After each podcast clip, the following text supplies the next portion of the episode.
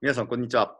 OIH テレフォンアタッキングの時間です。今日はですね、株式会社カシエの藤本さんに登場していただいてます。藤本さん、よろしくお願いします。お願いします。はい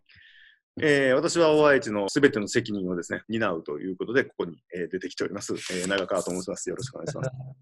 はい。ということで、えー早速なんですけれども、えー藤本さん、まずあの自己紹介ですね、お願いします。はい、えー株式会社カシエの藤本と申します。僕自身はと1983年4月生まれなので、今時点で37歳。えー会社を登記したのが2017年3月で、当時僕が34歳の時に起業しました。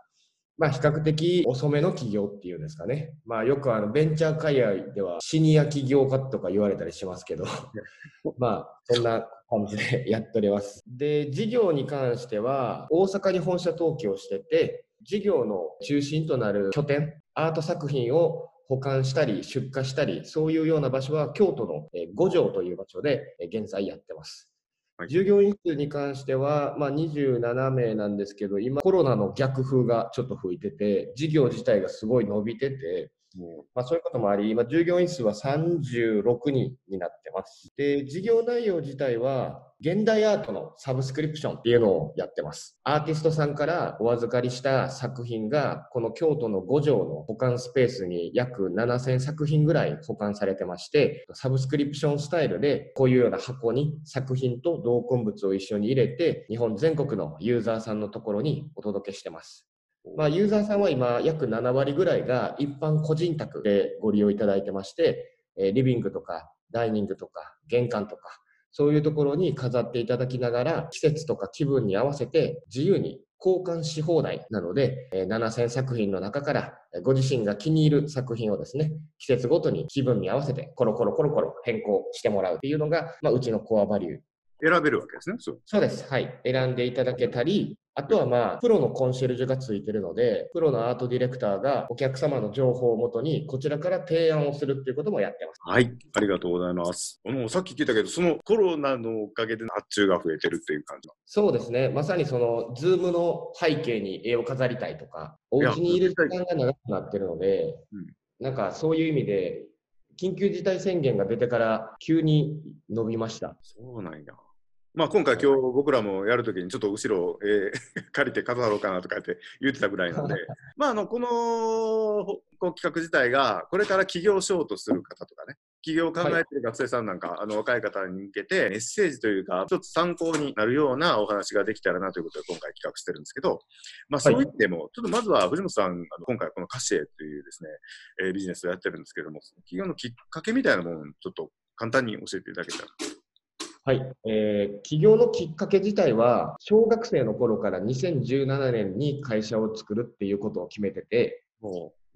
で、えーとまあ、きっかけは僕の親父とのストーリーがあるんですけど、僕の父親が絵を描く仕事をやってて、で、なかなかそれ一本で生計立てるのが結構難しかった。まあ、ほとんどのアーティストさんが今でもそうなんですけど、で、まあ、絵で生計を立てることの難しさっていうのをすごく近くで見てきてて、で、自分の父親が病気で亡くなっちゃったんですけど、僕の父親が亡くなった時の父親の年齢が34歳で、で、僕が小学校5年生だったんですけど、で、その時にすごいこう違和感を覚えてた創作活動をするアーティストたちが、それだけで生計を立てる道のりっていうのを何か増やせないのかなってすごく思ってて、で、2017年に、えー34歳、まあ、親父が亡くなった年、同じタイミングを僕が迎えるので、そのタイミングで起業しようと思ってやりました。それ、もうめちゃめちゃ志というかね、なんですかね、もうすごい意志を感じるので、なんかその中で若き少年の藤本さんが思いをですね、そこに照準を合わせて、ほんで見事に2017年起業したというのも、もうなんかすごく点があるんやろうなとは思って聞いてました。ただ、あの、今日ちょっと聞きたいテーマがありまして、まあ、あのブログとかね、見てたら、やはりあの藤本さんって、今の事業をお一人じゃなくて、結構こう、仲間で一緒にやってる感じがあるので、そうですね。まあ、いわゆる共同創業者っていうですね、ことだと思うんですけど、その藤本さんの場合は、どんな感じで探してきてた？そうですね。僕の場合は、えーと、共同創業というか一緒に仕事するやつを見つけるときはそいつと本当に一緒に仕事をした経験があるかないかっていうのがすごい大事だと思ってて、だから職業、まあ、業種とかに問わず同じ職場で長年一緒に仕事してたっていう経験はその本人のビジネスに対する姿勢とか思想とかそういう部分がすごく肌感覚で合うか合わないかっていうのを実験できるフィールドが社会人やと僕は思っててで僕は最初は学生企業とかも視野には入れてたんですけどでもやっぱり、うん、なんか社会人の組むステップの大義名分を僕は共同創業者メンバー探しやと思って約10年間ぐらいやってました。ということは仕事してた10年間というのは本当に共同創業者を探すっていう感じそうですね。本当にその旅でしたね。なるほど。まあすごいそういう意味では就職した目的も当然そういうことになるっていうことですよね。そうですね。なかなかサラリーマンになる動機としては珍しいタイプだとは思うんですけど、ただどうなんですか、創業一緒にしようよって持っていくというのが、向こうもサラリーマンやから、まあ、安定した仕事とかですね、生活があるやろうし、そういう中でメンバーを見つける、で、企業に誘う、どんな感じやったんですか、その辺いや、本当にまあ、最初の頃社会人1年生2年生ぐらいの時はちょっと無理して共同創業者を探してる感覚があってもうひたすら飲み会に行っては一緒に会社やろうやみたいなことを言って重たいし自分も経験ないしまだ入社したばっかりやしっていうのがすごくあってで、えっと、1回転職僕してるんですけど前職の頃に出会ったのが清水康介っていう今の共同創業メンバーなんですけどなんか彼とは結局5年ぐらい一緒に仕事をやってたんですね。でその5年間一緒に仕事をしてる中で意識したのは僕と一緒に仕事をやってるっていう感覚を持ってもらうっていうことに意識してて、なんだろう会社のプロジェクトなんだけどこのプロジェクトを会社の看板を背負ってやってるのではなく僕という看板の下でプロジェクトを運転してるっていうクライアントワークやったんでお客さんはそうは思ってはいけないんですけど社内の中に関してはこの仕事は僕のプロジェクトっていうふうに思いながら自己責任取りながらやってたんですね。でそれをずっとやってると2人いたら何でもできんじゃないのっていうようなこういう強い感覚を僕が抱けるかっていうところが一つのポイントだったんで。なるほど。で清水に関してはそれをすごく感じたしすごく力があって僕に持ってないものをすごく持ってた。で誘う時はまず僕が逃げれない状況に絶対なってないといけないんで結婚してて子供が3人いててでも逃げれない状況っていうのをあえて自分で作って誘うと清水も当時子供が2人いたんですけどそういう僕がやるからには全然不安なくついてこれるっていうふうに思ってもらう、まあ、こういうのも大事やったかなって思います。まあまあ確かに家族を背負うとかそういったものっていうのは重たいものがあると思うんですけどやっぱり多分清水さんも藤本さんのなんか熱い情熱みたいなのも見えてたんでしょうね。そんだけかけてやっぱやるぞ。なんかこうテクニックとしてそのなんかやるんじゃなくて器っていうんですかね。全部抱えて俺走るんやみたいな。多分そういうところが、もうお話聞いててもそう思うし、こう一緒にやろうと思える清水さんの決断をね、促したんじゃないかなと、僕は勝手に思ってますが、後で聞いてください。いや、でもほんまにそうですね。ただ、あの、まあ、少しちょっと尋ねたいのが、僕も長年こういう企業のね、応援をこうしてるんですけども、結構共同経営した場合ね、儲かっても儲からなくてもいろんな問題が出ることがあって例えば儲かったらどうやって分け前をとね 言い出すわけですね。あるいは儲からなくても同じようにお金の問題でお前の方が冷蔵庫をよく使っとるやないかとかですね。クーラー代がどうとかです。ねやっぱこうななんかすごい寒い戦いというか喧嘩が起こったりとかして意外と難しいですけどどうですか、まあ、3年経ってなんかますます仲良くなってるような感じなんですけど今、はい、そそのなんかプロセスの中で例えば注意したることとか、その乗り越え方みたいなのがあったら、ちょっと教えてほしい。でもこれはね、あの夫婦関係とよく似てるんだなって思ってて、一番最初はやっぱ新婚生活の最初ってめっちゃ喧嘩するじゃないですか。って僕はしてたんですけど、食べ物の感じが違うとか、洗濯誰がやんねんとか、そういうようなことは当然清水とも最初の1年間むちゃくちゃあって。おそうなんさっきおっしゃってた、俺が稼いでんねんから取り分俺やとか、お金がなくなった時に、俺は集めてくるけどお前はどうすんねんとか、なんかそういうことって結構ありました。まあ、あって当然だと思うし、最初からうまく仲良くやるっていうのはすごい難しいと思うんですけど、大事にしてたのは対話をするっていうことをすごく大事にしてて週に1回は必ず2人きりでお酒を飲みながら会社で眠たくなるまで会話をするこれを3年間ほぼ毎週続けてます。まあ、そういうリアルな対話がやっぱり週に1回あるっていうのは多分2人が同じ思いじゃないとできないことだと思うんですよ。1人で逃げれるので。そこのなんか関係性の作り方がすごい、まあ、上手なんだろうなと思いながら、なんかあの、どうなんですか、その2人で共通の目標、こういうのをこの会社で実現しようとか目指そうとかみたいなのは、なんかよく話とか出てたんですそうですね、それはもう数値的な部分でも、今月ここ目標とか、すごい短い目標から、長い目標、まあ、ユーザー数1万5000っていうのが、僕らにとってはまず第一ステップとして乗り越えようとしているところなんで、そういうところはもう目指すっていうのと、あとはやっぱ貸し絵としてのサービスを作る上で、僕らのビジョンが家族ととことん楽しむ暮らしを届けるっていうビジョンがあるんですけど、このビジョンがあるから、なんだろう、2人の意思決定がぶれた時に、それってビジョンと通ずるものがあるのかっていう考えるリセットボタンにはなるので、うん、ビジョンとかミッションとかバリューとかっていうのはしっかり定義してるっていうのがうちの会社で、多分バイトメンバーでもミッション、ビジョン、バリューはある程度言えると思いますね。それぐらい僕も清水もよく言ってます。なんかそれが腹落ちみんながしてるから、まあ多分スタッフのメンバーもね、やはりあの同じ気持ちになるんやろな。まだまあもっともっとお話聞いておきたいんですけども、まあ、ちょっと時間の都合もあるので、最後にあのこれから起業するっていう方とか、起業ってなんだろうという思ってる人もいてるし、まあ、そういう人に向かって今、なんかそれが腹落ちみんながしてるから、まあ多分スタッフのメンバーもね、やはりあの同じ気持ちになるんやろな。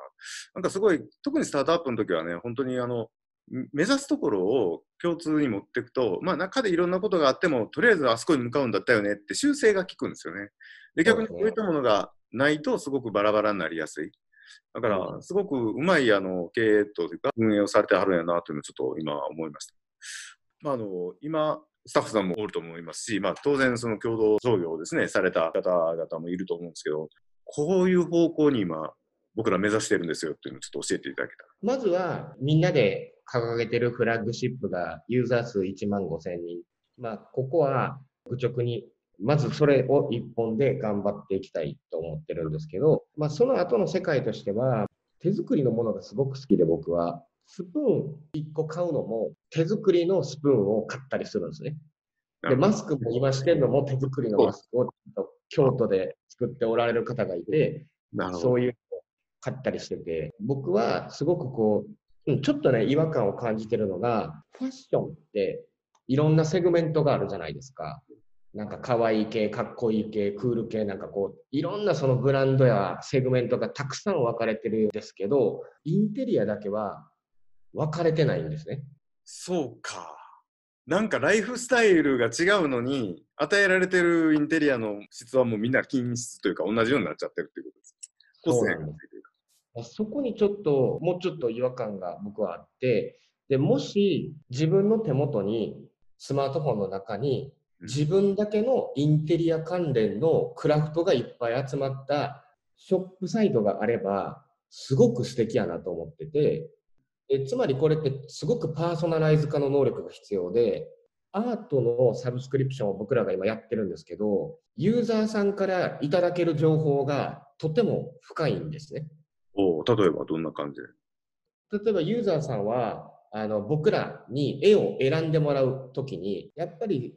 何でもいいから届けてっていうケースはほとんどなくて、何 LDK に住んでて、家族構成がこんなんで、壁の色がこれで、で、家電は主にこういうブランドで揃えてて、家具はこういうブランドで揃えてて、よく読む雑誌はこれでとか、こういうような情報をたくさんくれるんですよ。で、この情報がすごく大きなデータに今なりつつあって、これがあると、クラフトのパーソナライズ化はズバッてできると思ってて、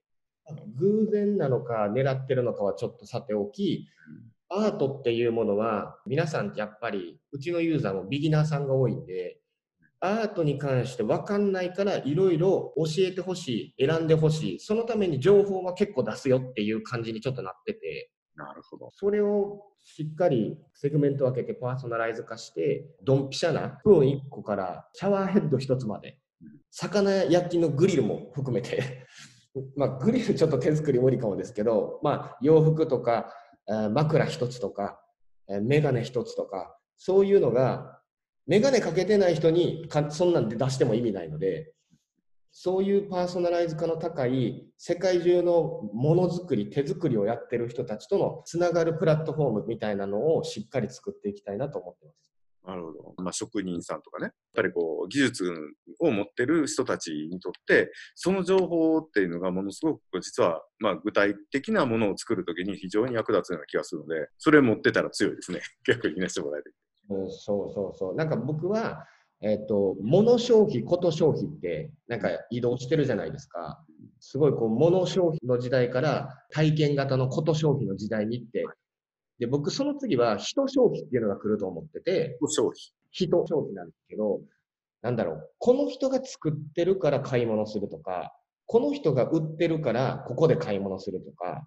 まあ、本当にこう、今まで普通にお野菜買ってたけど、近所の八百屋のおばちゃんの愛嬌がすごく良くて、行った時に買い物してたら今日あんた何カレーか？とか言われて、で、カレー作るんやったらあんたこれ入れてみ美味しいからとかっていう新しい発見があったり、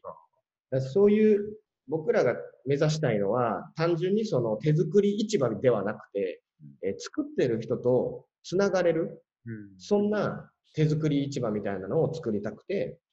そういう意味では今アーティストさんとユーザーさんが本当につながってるので、